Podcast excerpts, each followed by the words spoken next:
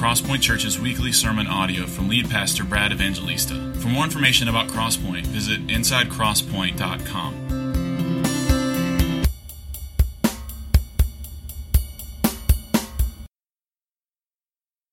Amen. Good morning. How are you? If you have a Bible, open it to Daniel chapter 5. It's where we are this morning. We've been working our way through this Old Testament incredible story of Daniel. And as always, if you don't have a Bible, I, w- I would love for you to use one of the ones in the chair in front of you. If you don't own a Bible, you're welcome to keep that Bible as your own. It's our gift to you. Keep it, read it, come back, open up God's Word, follow along for yourself. We're going to work through a, a large chapter. So if you're not used to looking up pages or passages in the Bible, you can find Daniel 5 on page 580 or 742 of the same versions but different copies of the Bible that you may have in front of you. As you're finding that, let me just remind you Springer alluded to it earlier, but this Wednesday we have just a great joy of, of hosting Gareth Franks, who is a South African missionary church planter. And he and his wife and children have been in India for the past 14 years. They've planted two churches, and now they're in Nasik Baptist Church. This is the pastor of the church that our team is going to work with. He is actually here in the United States. He's flying into Atlanta tomorrow night. We're going to pick him up. He's going to be with us all week. And then he is going to be flying with our team back to his home in Nasik, India. But Wednesday night, we're going to have dinner with Gareth here. Everybody's invited. I know it's the end of the school year and the beginning of summer and all of that. This is a difficult time, but this is just kind of when it worked out for him to be here. If you are available, we would love for you to come and meet Gareth. We're going to eat at 6, so please RSVP so we know how much food to provide. Five bucks a person, no more than $20 per family. And then after we eat out in the foyer, we'll gather in here and uh, just hear from Gareth, share about the work of God in India, where, like many countries, one of the number one, one, one of the number one exports of America, regrettably, is the false prosperity gospel, where uh, just people are sold a bill of goods, just health and wealth, and a faulty view of what it means to be a Christian for the sake of just these charlatan preachers who just want numbers and money. Well, Gareth and uh, his church are, are really doing the opposite of that. They are ministering truth and the power of the gospel in a difficult, difficult place. It is a land absorbed with idols and uh, false religion, much like America. So please do come if you're able and, and uh, meet Gareth. It will be really an encouraging time for us, Lord willing. Well, if you're visiting with us today, we're right smack dab down in the middle of an Old Testament book, which is one of the more difficult books in the Bible, really, to, to read and think about. But hopefully, what we have been doing these past few weeks has been helpful. We're going to finish out in the coming weeks as we work all the way through Daniel chapter 12. This morning, we find ourselves in Daniel chapter 5 in this incredible scene where this king Nebuchadnezzar that we have been reading about up to this point in the first four chapters is now dead and gone and off the scene and a new king who is probably his grandson, Belshazzar, is now the king of Babylon.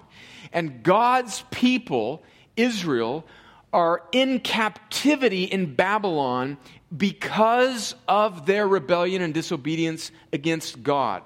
So if you're newer, we're going to catch you up to the context as we read through this chapter, but just know this that the point of the book of Daniel and the point that we in particular are working through Daniel is because the question that looms throughout the book of Daniel is how will God's people live in a foreign land that is hostile to God?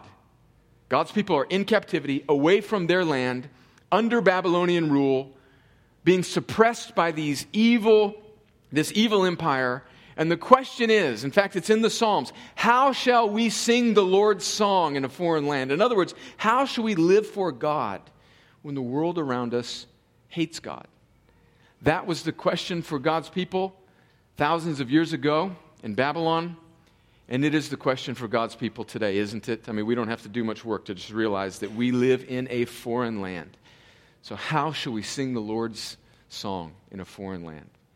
Okay, so before I read, let me just give you a summary, just orient you to Daniel chapter 5. Here's what's happening is that there's a new young king on the throne, Belshazzar, and he is well, he is arrogant. Let's just put it that way, and we'll read about that in just a moment.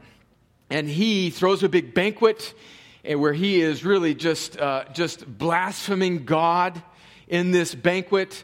And even as he's throwing this banquet, another kingdom, the Medo Persians, are, are marching on his kingdom. In other words, his, his conquerors are really at his doorstep. And so this banquet that he's going to throw, that we're going to read about in a second, is really his last hurrah as the Persians are on his doorstep. And in this banquet, as he is really eat, drinking, and being merry, because tomorrow, actually tonight, we'll read he dies a hand appears mysteriously and writes a message on the wall that needs interpretation. And again, none of the wise men of Babylon can interpret what's written. And so he brings in this old sage Daniel, who by this point is probably in his 80s. And Daniel interprets the handwriting on the wall for this new, young, arrogant king. And it goes badly for him. So we'll read about that. Let me pray and ask the Lord to help us. Father, as we Open up your word. Help us to think deeply about what you're saying to us by your Holy Spirit. Humble us. There are believers in this room who need to be roused and stirred and shaken by your Holy Spirit. I count myself among them. Lord, there are people in this room who do not know you. They need to as Joseph prayed so well at the beginning of the service, they need their hearts melted and their eyes open to the beauty of the only message that matters, the message of the cross. Lord, we pray that you would be glorified and honored as we gather. And we think about other churches. I think in particular about a, a church being planted by my friend John Onwuchekwa in the Atlanta area, on the west side of Atlanta, Cornerstone Church there that is in a depressed, and desperate area of Atlanta. We pray for your grace to John and his team as they minister the truth of the gospel there. Save people at Cornerstone Church this morning and encourage the saints. And do the same here, we pray, for the glory of your name and for our joy. In Jesus' name, amen. All right, well, let's get into it. Daniel chapter 5, verse, starting in verse 1. We'll stop along the way, and let me give you my outline up front. We're, I think sometimes when there's a, a challenging chapter in the Old Testament, I am helped by asking myself three questions, and those three questions are going to really serve as our outline as we get to the end of this text and then work back through it. We want to ask ourselves three questions What do we learn about God? What do we learn about ourselves? And then what do we learn about the gospel? So, those are the three questions we're going to get to at the end. What do we learn about God? What do we learn about ourselves? And what do we learn about the gospel, God's unfolding plan of redemption? Because remember, the whole Bible is ultimately about what God has done in Christ to reconcile a people for himself, the good news of the gospel. Verse 1 King Belshazzar. Now, this is not Belteshazzar, which was Daniel's Hebrew name, right? So kind of confusing, just a one or two letter difference there, which is kind of a of a of a evidence of that this story is not made up. I mean, if you're going to make up a story, make the two, the antagonist and the protagonist name really different so you don't mix them up. And so, anyway, I was sort of encouraged by that little strange grammatical twist in the scriptures. King Belshazzar made a great feast for a thousand of his lords and drank wine in front of the thousand. Belshazzar when he tasted the wine, commanded that the vessels of gold and of silver that Nebuchadnezzar, his father, had taken out of the temple in Jerusalem be brought. So remember, the Babylonians, decades before, had conquered God's people, sacked Jerusalem and the temple, stole all of their stuff, kidnapped a bunch of the brightest young people, and brought them to Babylon, that the king and his lords, his wives, and his concubines might drink from them. Then they brought in the golden vessels that had been taken out of the temple, the house of God in Jerusalem, and the king and his lords, his wives, and his concubines drank from them. They drank wine and praised the gods, lowercase g, false, obviously, the gods of gold and silver, bronze, iron, wood, and stone. So let's pause there and orient ourselves to what's going on here. There's this new young king named Belshazzar and it says in the text that he is, that Nebuchadnezzar, who we read about at the end of chapter 4. Remember what happened to him? He's now dead. There's a new king. And it says that Nebuchadnezzar is his father. Well, it's likely that Nebuchadnezzar was probably his grandfather, if they were related at all. And he very likely was his grandson, but through a seri- series of twists and political maneuverings, Nebuchadnezzar died, somebody else came into power, and now actually Belshazzar's father was probably the actual king, but he wasn't worshiping the right gods that was sort of good for politics at that time. So they sort of sent him on a little vacation. And now Belshazzar, this grandson of Nebuchadnezzar, is probably like the vice president, kind of, but really the de facto king because he was actually worshiping sort of the right false god. So I know that's kind of complicated, but the point is, is that Belshazzar is this new young king who is likely the grandson of Nebuchadnezzar. Verse 5. Immediately, and before we begin reading, let's just take in the, the, the debauchery and the arrogance of that party that they're throwing, right? That they are taking the vessels that Nebuchadnezzar stole from God's people, from the temple, and it seems like Nebuchadnezzar kind of had them put away maybe in a storehouse. At least, you know, he was a wicked, evil king, but he kind of had some respect for the religious artifacts of God's people. But now this young brazen king is breaking out all of these vessels from the temple, and he is really just sort of spitting in the face of the God of these captor people, Israel. The gall and the arrogance of Belshazzar striking in the first few verses. And then it starts to go downhill. Verse 5. Immediately, the fingers of a human hand appeared and wrote on the plaster of the wall of the king's palace opposite the lampstand. And the king saw the hand as it wrote. Then, verse 6, the king's color changed, and his thoughts alarmed him. His limbs gave way, and his knees knocked together. So he wasn't just scared, he was scared. and you know what's kind of interesting? I just was wondering kind of what his limbs gave way. The, the kind of literal Hebrew there, you could say it is his loins were loosened. Now, not to get too descriptive here, but I think that that may mean that Belshazzar had a, a little accident, right?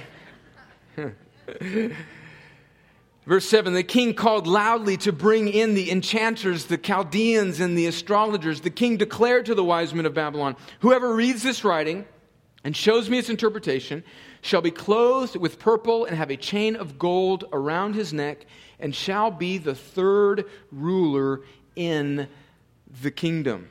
Now, one little kind of thing here, just a little archaeological encouragement for us about the validity and the veracity of Scripture. That little phrase there, the third ruler of the kingdom, was, uh, is one of those words that in like uh, his criticism of the Bible was sort of picked out by scholars in the late 1800s and early 1900s as not making any sense.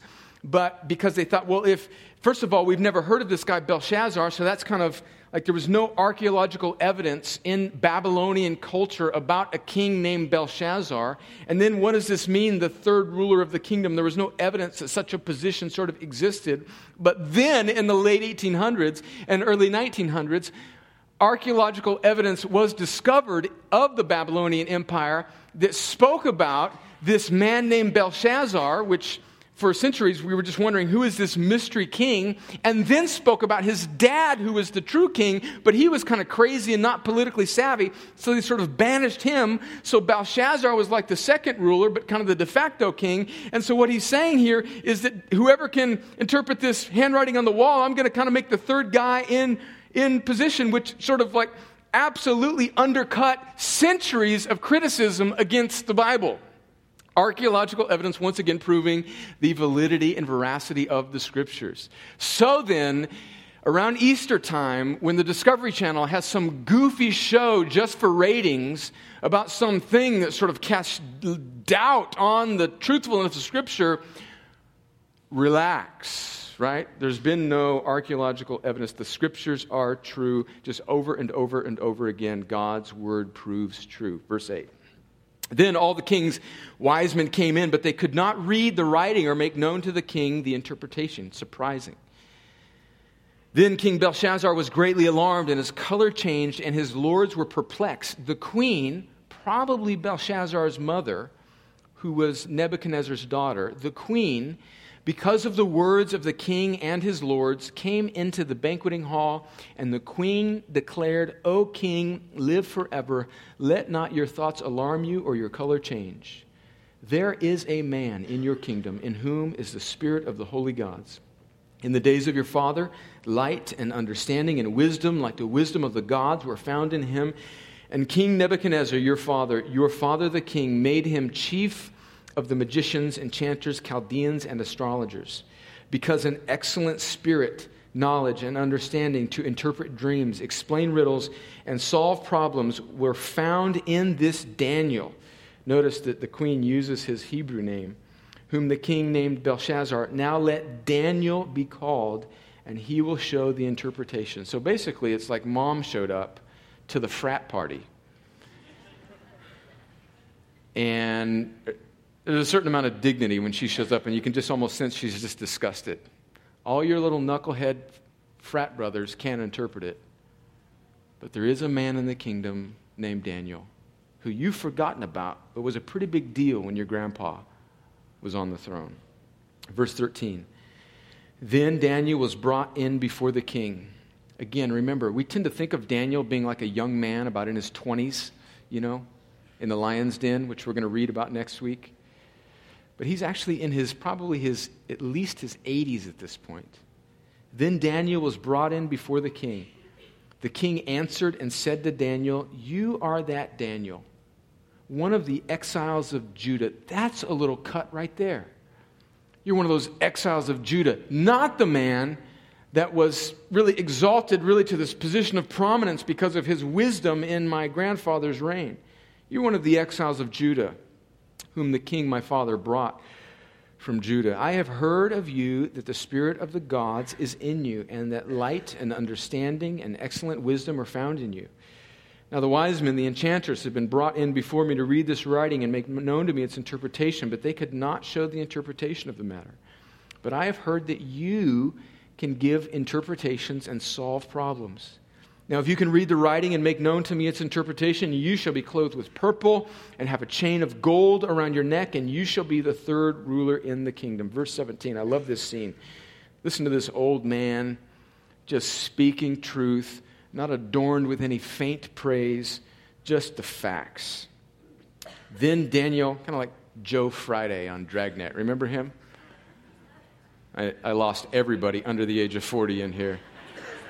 Just the facts, ma'am. Just the facts. Look it up, kids. You will be amazed at how good TV used to be. Then Daniel answered and said before the king, let your gifts be for yourself and give your rewards to another. In other words, I ain't got time for you, you young, arrogant king. Nevertheless, I will read the writing to the king and make known to him the interpretation. And what Daniel's going to do is he's going to give him more than just the interpretation. He's going to give him a little history lesson. He's going to take this young punk to school. He's going to tell him a little something. Oh, that we would have a church full of young men who listen to older men and older men who tell young men like it is. That's what we need. We need older men telling younger men like it is. And so, if you're an older man, and when I say older man, I think kind of over the age of maybe mid 40s. So, I'm an older man right now. I'm putting myself in this group. Young men may act like they have it all together, but if there's one thing I know about young men is that they don't. And young men need, they kind of need an old man who's a little grumpy and got a little dirt underneath his fingernails and he's, you know, he's just sort of ticked off to tell them like it is. Amen. Amen. I think that's a better point than you're letting on. Ah. feel like Mr. Wilson and Dennis the Menace. Get off my lawn. Now, Titus 2, Titus 2 gives us a picture of church culture, doesn't it? It says that older men should instruct the younger men, and older women should instruct the younger women. And if you're a younger person, don't like don't be so uh, imprisoned by your culture's captivity to coolness and relevance. Right? Older folks may not be able to say it, they may not be able to put together a slick website, they may not be as hip and cool, and they may not hang out at Starbucks, but they have decades of wisdom. And you may need to filter through some grumpiness or their own little personal, you know, bandwagons, whatever, soapboxes. But do not cut yourself off from the wisdom of decades of people who are faithfully serving God. So maybe right now you know an older man or an older woman in this church, and you need to reach out to them and say, Take me to lunch. And listen here, young man, young woman, you pay for the lunch. All right, okay, enough of that.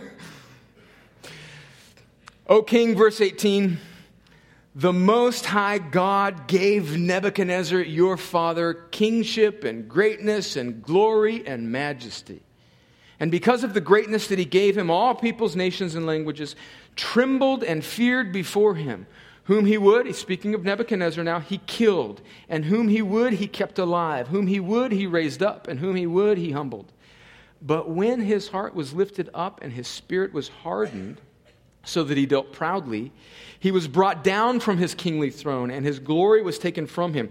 He was driven from among the children of mankind, and his mind was made like that of a beast, and his dwelling was with the wild donkeys. He was fed like an ox, and his body was wet with the dew of heaven, until he knew, until he knew that the Most High God rules the kingdom of mankind and sets over it whom he will. That's about the sixth time that we've heard that sentence in Daniel up to this point. God is in control.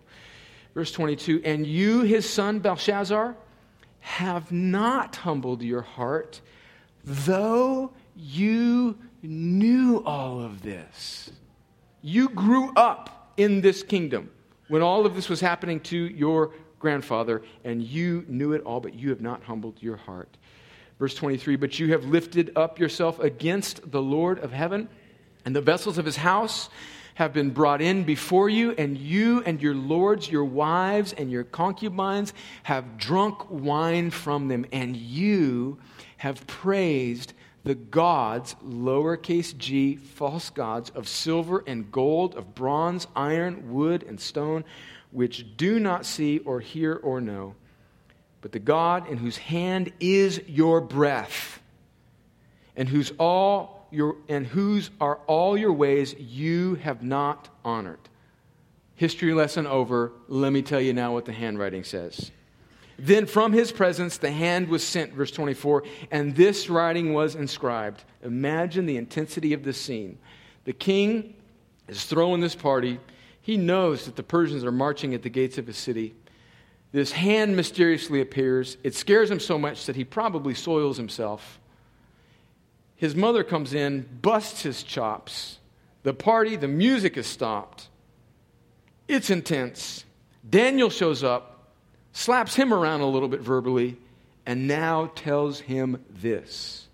Then from his presence the hand was sent, and this writing was inscribed. And this is the writing that was inscribed Mene, Mene, Tekel, and Parsin. This is the interpretation of the matter. Mene, God has numbered the days of your kingdom and brought it to an end. Tekel, you have been weighed in the balances and found wanting. Peres, your kingdom is divided and given to the Medes and Persians. Then Belshazzar gave the command, and Daniel was clothed with purple a chain of gold was put around his neck, and a proclamation was made about him that he should be the third ruler of the kingdom.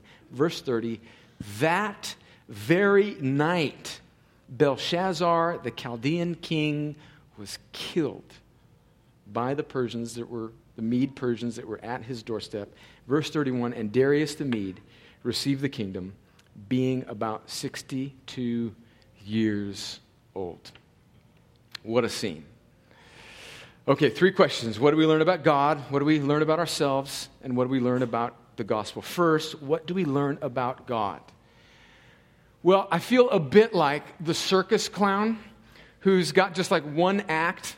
He climbs into the cannon and they shoot the guy out of the cannon in the, in the circus. You know, as we've been working through Daniel, I feel like the kind of the underlying point of much of the book of Daniel is, is that God is sovereign over all nations and peoples, you know? And it's kind of like you're like, yeah, and then I crawl back in the cannon and I get shot out again. And that's the point again today. What do we learn about God? He is sovereign over all people and nations.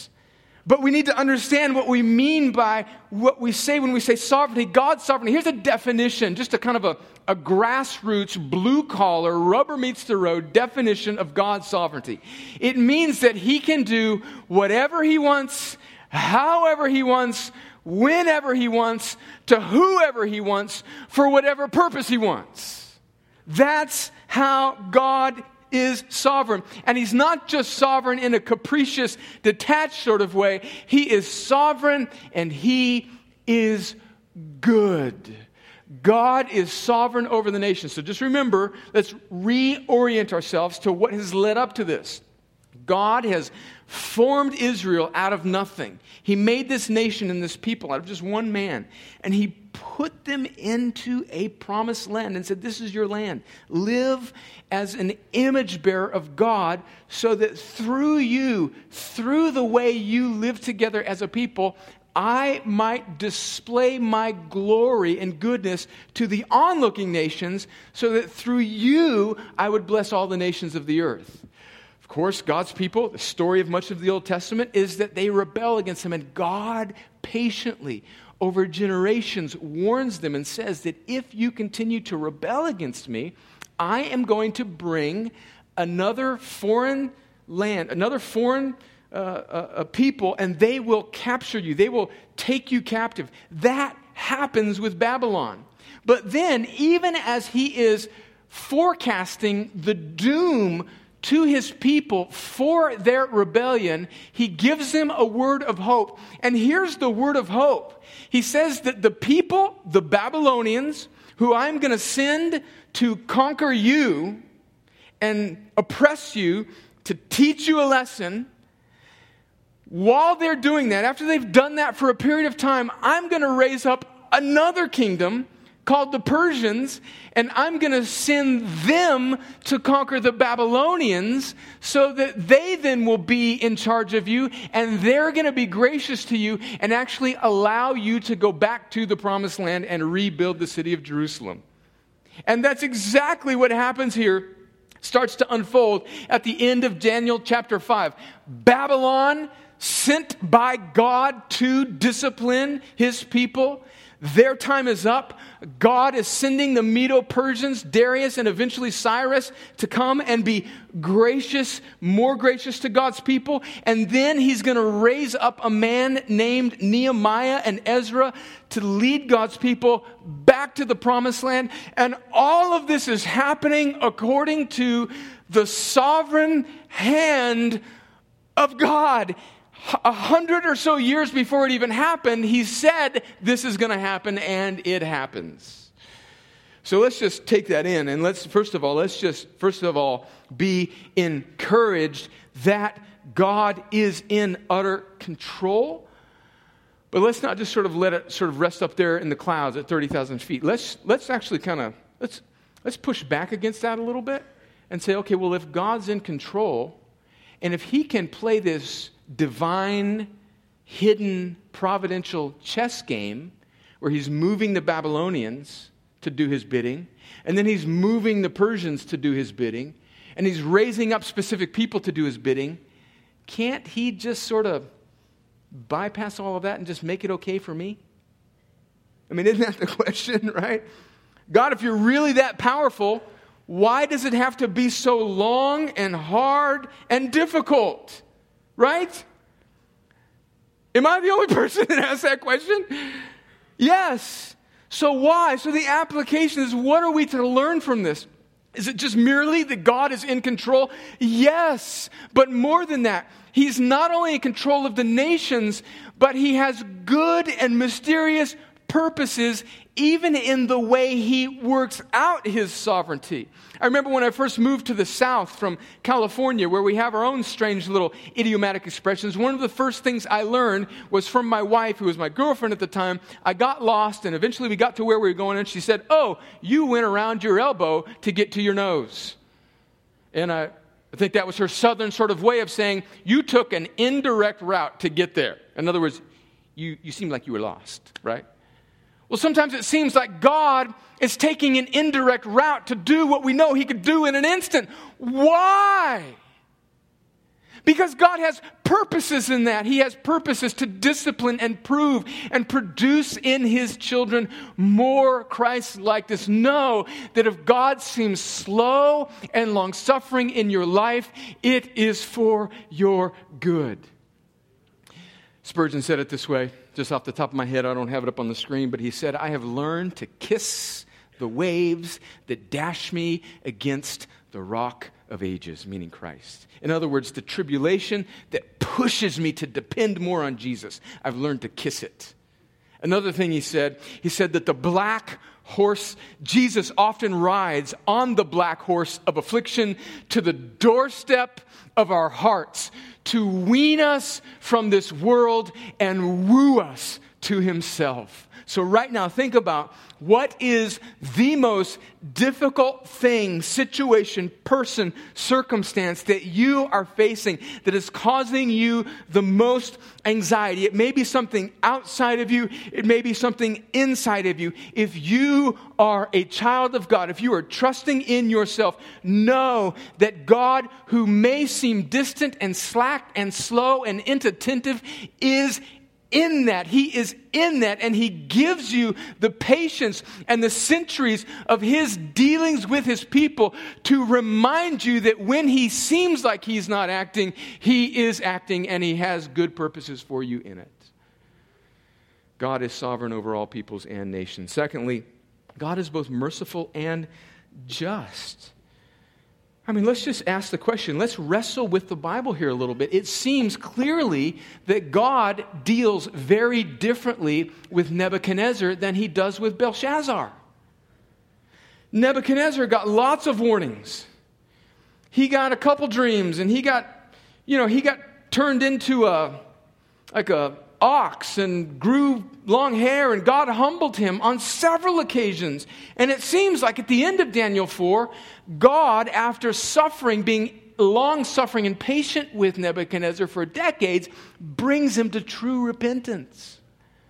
But with Belshazzar, the first dealings that we read about Belshazzar, this frat party that he throws, God causes a hand to write something on the wall and takes his life right then. What is that meant to show us? It's meant to show us, friends, that God is God and He will deal with His creation however He pleases. God is both merciful and long suffering, and He is just. And I've noticed something about myself when I'm dealing with my own kind of rebellion and sin. I want God to be merciful towards me. I want Him to treat me more like Nebuchadnezzar, and I want Him to treat all of the people that are giving me trouble like He treated Belshazzar. Right? Am I the only absolute self absorbed hypocrite in the room, or are there others? At least a couple others, right? And what this, these two chapters right next to one another is telling God's people through the ages that you cannot bound up God, bind up God in a box as to how He is supposed to work in every situation. God is merciful and just. God does, Psalm 115, whatever He pleases. And that should humble us. He deconstructs our faulty notions of justice and he says, I am the Lord in the heavens. I do whatever I please. So that should cause us to be humbled and it should cause us to seek him. That means that if we find ourselves like Belshazzar, We need to not bank that grace will come tomorrow. In fact, it's not just that Belshazzar had one opportunity on this one fretful night, right? Daniel, when he's preaching to him, he says, You have not humbled your heart, even though you saw all of this for decades in your grandfather. You knew all of this. So if you're, you're just maybe a young person here, just thinking, I'm going to live it up for a while, and then eventually, I'll, I'll kind of settle down and serve God. Friends, repentance and faith are not yours to generate. They're gifts that God sovereignly gives and sovereignly withholds for His purposes. In Hebrews chapter 3, he warns, the writer of Hebrews warns the people of God to not harden their hearts like the generation in the desert did, because he says that maybe when you get to the end of your rebellion, you will find that you cannot turn to God. He's merciful and just, and we need not presume on his mercy, but respond to God today. Well, what do we learn about ourselves? Well, as I look at Belshazzar and as we look at this chapter, again, let's be careful not to write ourselves into the hero, right? Many times when people read the Bible, they think of themselves as David or Moses or Abraham or Daniel in this case. But those are meant to be really shadows of redemptive history, really pointing us to Christ. We should write ourselves into the antagonist, into the, the enemy of the story. And that's really where our hearts are most of the time. We are much more like Belshazzar than we are anybody else in this story. And I learn about myself that we are prone, I am prone to deny reality. Belshazzar could not come to grips, it seemed, with the fact that his kingdom was slipping from his hands. So, what's going on with this banquet? There's lots of speculation about what's happening here this night that Belshazzar loses his life, knowing that the Persians are on his doorstep advancing. There's recorded history that there were other battles just like 50 miles out that were, you know, the Persians were advancing and winning these battles, and certainly Belshazzar knew that his enemy was on his doorstep. So, what's going on with this party? Was he just absolutely oblivious to it? Certainly not. The thought is, is that maybe he was throwing this party to sort of make it like a, like a morale booster for all of his leaders, you know? Like to, to show a sign of power. And in fact, to show a sign of our power, even in our insecurity, we're going to take some of the vessels of this other people that we conquered a long time ago, and we're going to sort of use the spoils of war to flex our muscle a little bit. Maybe it was like a, a political move, maneuver based out of insecurity. Or maybe Belshazzar was so carnal, so here and now minded, that he was like, you know what? I know I'm going to die. I'm just going to have one big last blowout. Eat, drink, and be merry, for tomorrow we die. And I think that is the mindset of much of the world. In fact, it is a hashtag on social media hashtag YOLO. You only live once. Y O L O. What, what is, is this true in some sense, but you live forever. And we live as if there is no eternity so often. Listen to Jesus address this mindset in Luke chapter 12, where he addresses a rich fool. In Luke chapter 12, verse 13, someone in the crowd said to him, to Jesus, Teacher, tell my brother to divide the inheritance with me. But he said to him, Man, who made me a judge or arbitrator over you? And he said to them, Take care, Jesus speaking now, and be on your guard against all covetousness, for one's life does not consist in the abundance of his possessions. And he told them a parable, saying, This is going to sound like Belshazzar. The land of a rich man produced plentifully.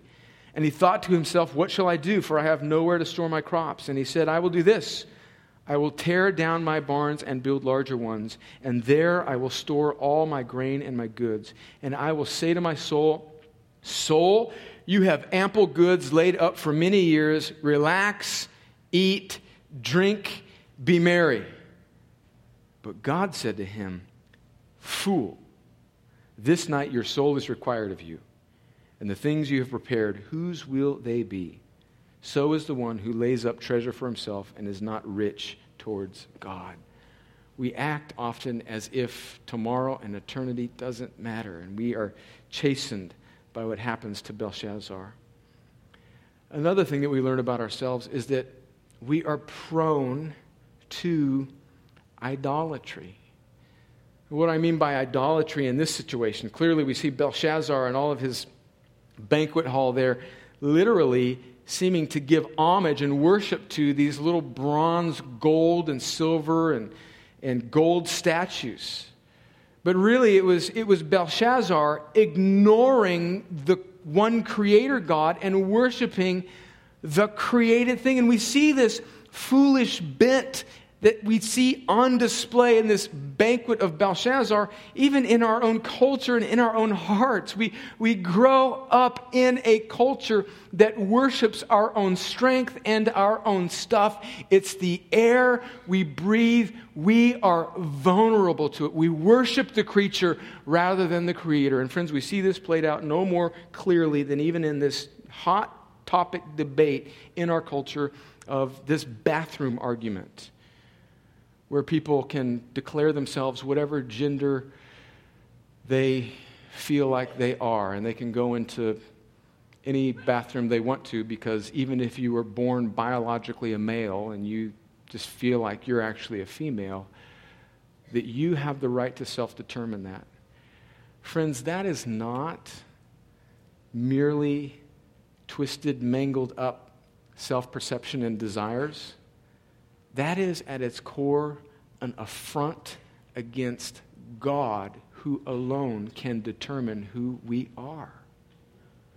And, friends, that's the culture. Now, maybe we, as people who believe the Bible and trust in Jesus, which I think is probably most of us in this room, we may look at that and we may say, oh my gosh, that's ridiculous. How, how could any. But, friends, realize that we grow up in that culture and we are influenced by it. And so, we too, when we come to God, we are prone to trust in our own strength, in our own stuff, in our own man made things and objects of affection that make us feel good about ourselves. We too, like Belshazzar, are prone to worship creatures and created things rather than the Creator. So, if you see that in your life right now, Lord, show me by your Holy Spirit what that is and Give me your grace, even as we sang, to turn from those false things. And then, thirdly, what do we learn about the gospel? As we say often here, the whole Bible points to Jesus. And we see it here so clearly at the end of this chapter. Remember what, what Daniel says there in verse 27 to, to Belshazzar. He says about this word tekel, you have been weighed in the balances and found wanting. Friends, that should point God's people across the centuries to the truth of the cross. That is the witness of Scripture. So, what do we learn about the gospel? I'm going to give you both points up there, and then we're going to work through a passage in Romans 3. We have all been weighed and found wanting. That's all of us. It's not just Belshazzar. We have all been weighed and found one thing, but the good news is, is that Jesus was weighed and found more than sufficient. Let me show it to you in Romans chapter 3. Romans chapter 3. Listen to what Paul, as he's building his argument against humanity, all humanity. In Romans chapter 1, his argument is, is that whether you're a Gentile or any type of person from any type of culture, wherever you are, you are guilty. God has revealed himself by nature and by his creation so that we are all without excuse. And then in Romans chapter 2, he makes the argument that God's people in the Old Testament, the Jews, were given this special revelation and they rejected God, and so they too are guilty. So all of humanity humanity is guilty. And that's what he concludes in Romans chapter 3, starting in verse 10. He says, As it is written, none is righteous, no, not one. In other words, we are all like Belshazzar. No one understands. No one seeks God. All have turned aside. Together they've become worthless. No one does good, not even one. Their throat is an open grave. They use their tongues to deceive. The venom of asps is under their lips. Their mouth is full of curses and bitterness. Their feet are swift to shed blood. In their paths are ruin and misery, and the way of peace they have not known. There is no fear of God before their eyes. Now we know that whatever the law says, it speaks to those who are under the law. And he's making his point that all of humanity is under the law, so that every mouth may be stopped, and the whole world may be held accountable to God. For by works of the law or human deeds, no being, human being, will be, be justified in his sight, since through the law comes the knowledge of sin. He's making the point there that all humanity is found wanting. Verse 21 But now the righteousness of God has been manifested apart from the law although the law and the prophets bear witness to it. In other words, the whole Old Testament is pointing to this righteousness, this goodness of God, apart from man's ability to make himself right with God. The righteousness of God through faith in Jesus Christ for all who believe. For there is no distinction. Verse 23 For all have sinned and fall short of the glory of God. So there's our first point there is that we have all been weighed and found wanting. There's nobody, nobody from any culture, from any church background that can stand before God and say, you know what? If you put me in the scales of divine justice, I'm going to come out, you know, at least the head of most of these jokers here, right? I know that's the way a lot of you Army guys kind of navigate through life. You walk into a room and you look at all the knuckleheads in there and you think, well, you know, I'm at least going to end up on the OER or the NCO, you know, whatever evaluation report a little bit better than that joker, right? We just kind of navigate through life like that, don't we? I know I did. That's exactly the way I navigated through the Army. Walk into a room, if that clown can do it, I can do it, right? And it's the default mode to compare ourselves to other, others. And here's what Paul says about this He says, All of us are like Belshazzar. The divine scales of justice have been weighed, and we have been found wanting. Now, the good news, verse 24. But, and, are justified by his grace as a gift through the redemption that is in Christ Jesus. Verse 25 whom God put forward as a propitiation by his blood to be received by faith. This was to show God's righteousness because in his divine forbearance, he passed over former sins. So look again at that word propitiation. It says that God put, okay, so let's set up the scene. We are like Belshazzar, weighed by the scales of divine justice and found wanting. Our sin, the Persians, God's justice and judgment is at our doorstep, and God would be right to take our lives tonight, just like He did Belshazzar. We have nothing to commend ourselves to God. But God put His Son Jesus, the second person of the Trinity, who wasn't created but has been God from eternity past. Colossians 1 says that He is the image of the invisible God. He is fully God, fully man. When the fullness of time came forth in Galatians 4, says that God the Father sent the eternal, holy God the Son to become a man to live in every way like us, to face temptation, to endure humanity in real flesh. And where we, like Belshazzar and every other human being, have failed and rebelled against God, Jesus, the God man, fully obeyed God. And he is a perfect human and the eternally holy Son of God. And what Paul is saying here in Romans 3 is that God the Father then puts him forward as a propitiation. What's this word propitiation mean? It's one of the most important words in the universe. It means that God, that Jesus on the cross bears, propitiates, bears, endures God's wrath for us. And he extinguishes it, he removes it, he satisfies it, he dries up God's wrath. Third Spurgeon quote of the day He drinks damnation dry. He takes it, He endures it for us. But He doesn't just do that. That's only half of the concept of propitiation. Jesus bears the punishment that should have been ours because we failed in the scales of divine justice, and he turns that punishment into favor and grace, and now gives us his righteousness, puts his spirit in us so that we can obey God. that's, that's, I mean, that is such good news and it is so foolish to our natural mindset that I have found myself when I am explaining that to somebody, sometimes I just start giggling. Like, I, I, I, know, I know this is crazy. It's crazy.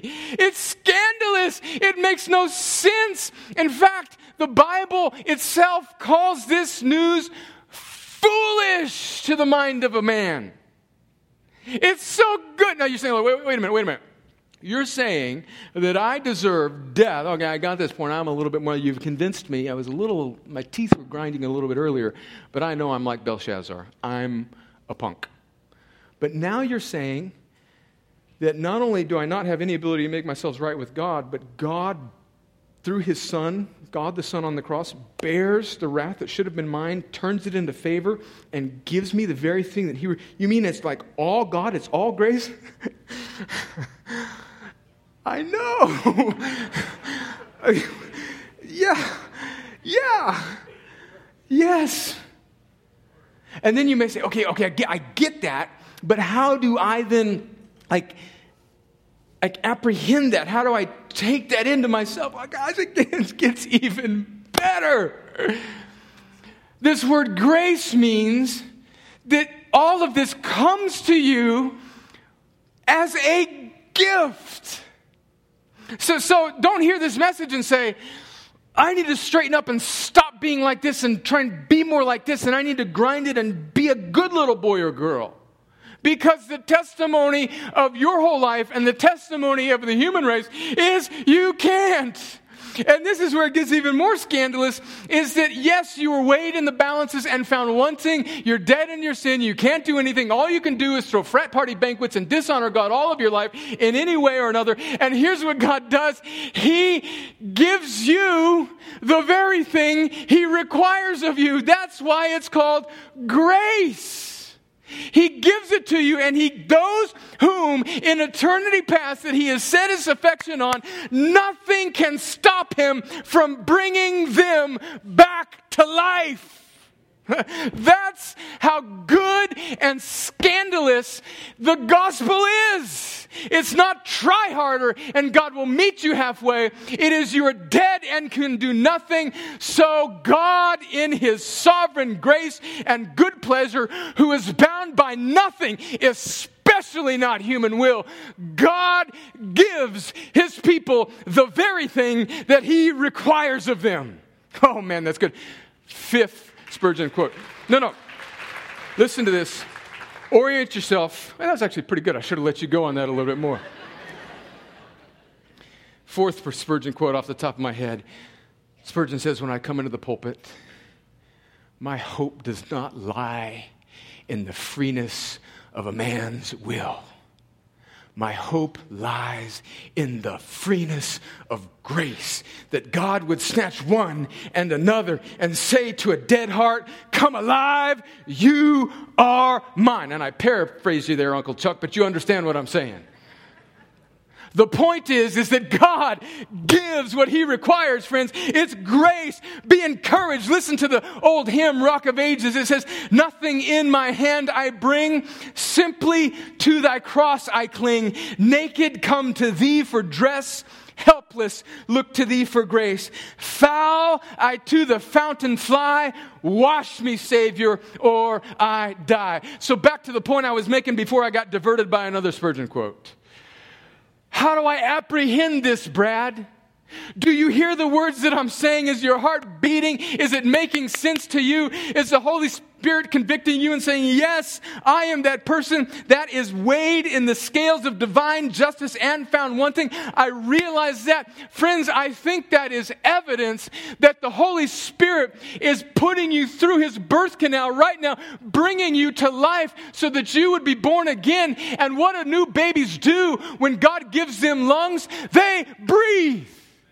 So, right now, you don't need to figure out what you got to do and how you got to try better. You need to breathe. What does that look like? It means that you look away from your own sufficiency, you look away from yourself, and you look to Jesus, the only one who can do it for you, the one who was weighed in the scales and was found more than sufficient, more than sufficient to atone for the deepest, darkest secret in your past, more than sufficient to heal the wound of the thing that happened to you that has wrecked your life, more than sufficient, He is able to do it.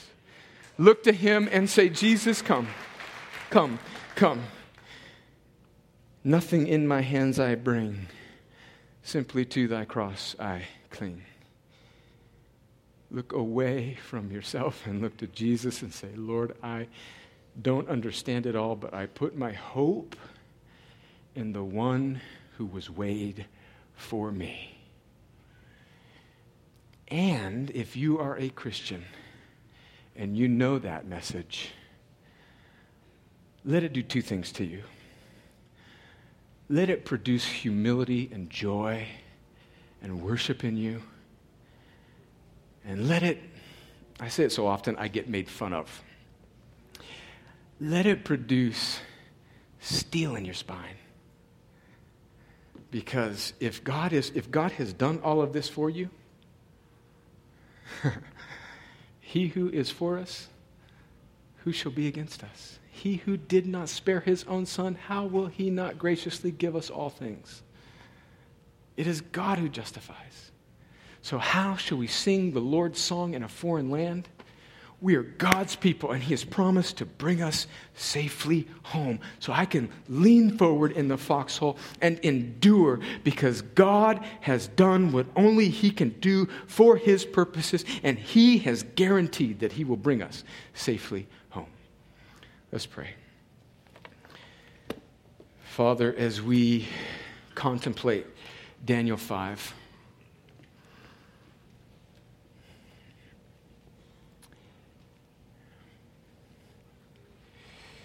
May we realize that you are sovereign and in complete control of a world that seems so chaotic. May we be chastened and realize that we are so prone to wander, as the hymn says. That we too are like Belshazzar, prone to put our trust in our things and our counterfeit pleasures. But thank you for the greater truth that although we were weighed in the scales of justice, divine justice, and found wanting, Jesus was weighed and found more than sufficient. And you are rich in mercy, and you delight and glorifying yourself by calling people who are completely unable, dead in their sins, to be awakened from their death and delight in you. Lord, would you give the gift of faith and repentance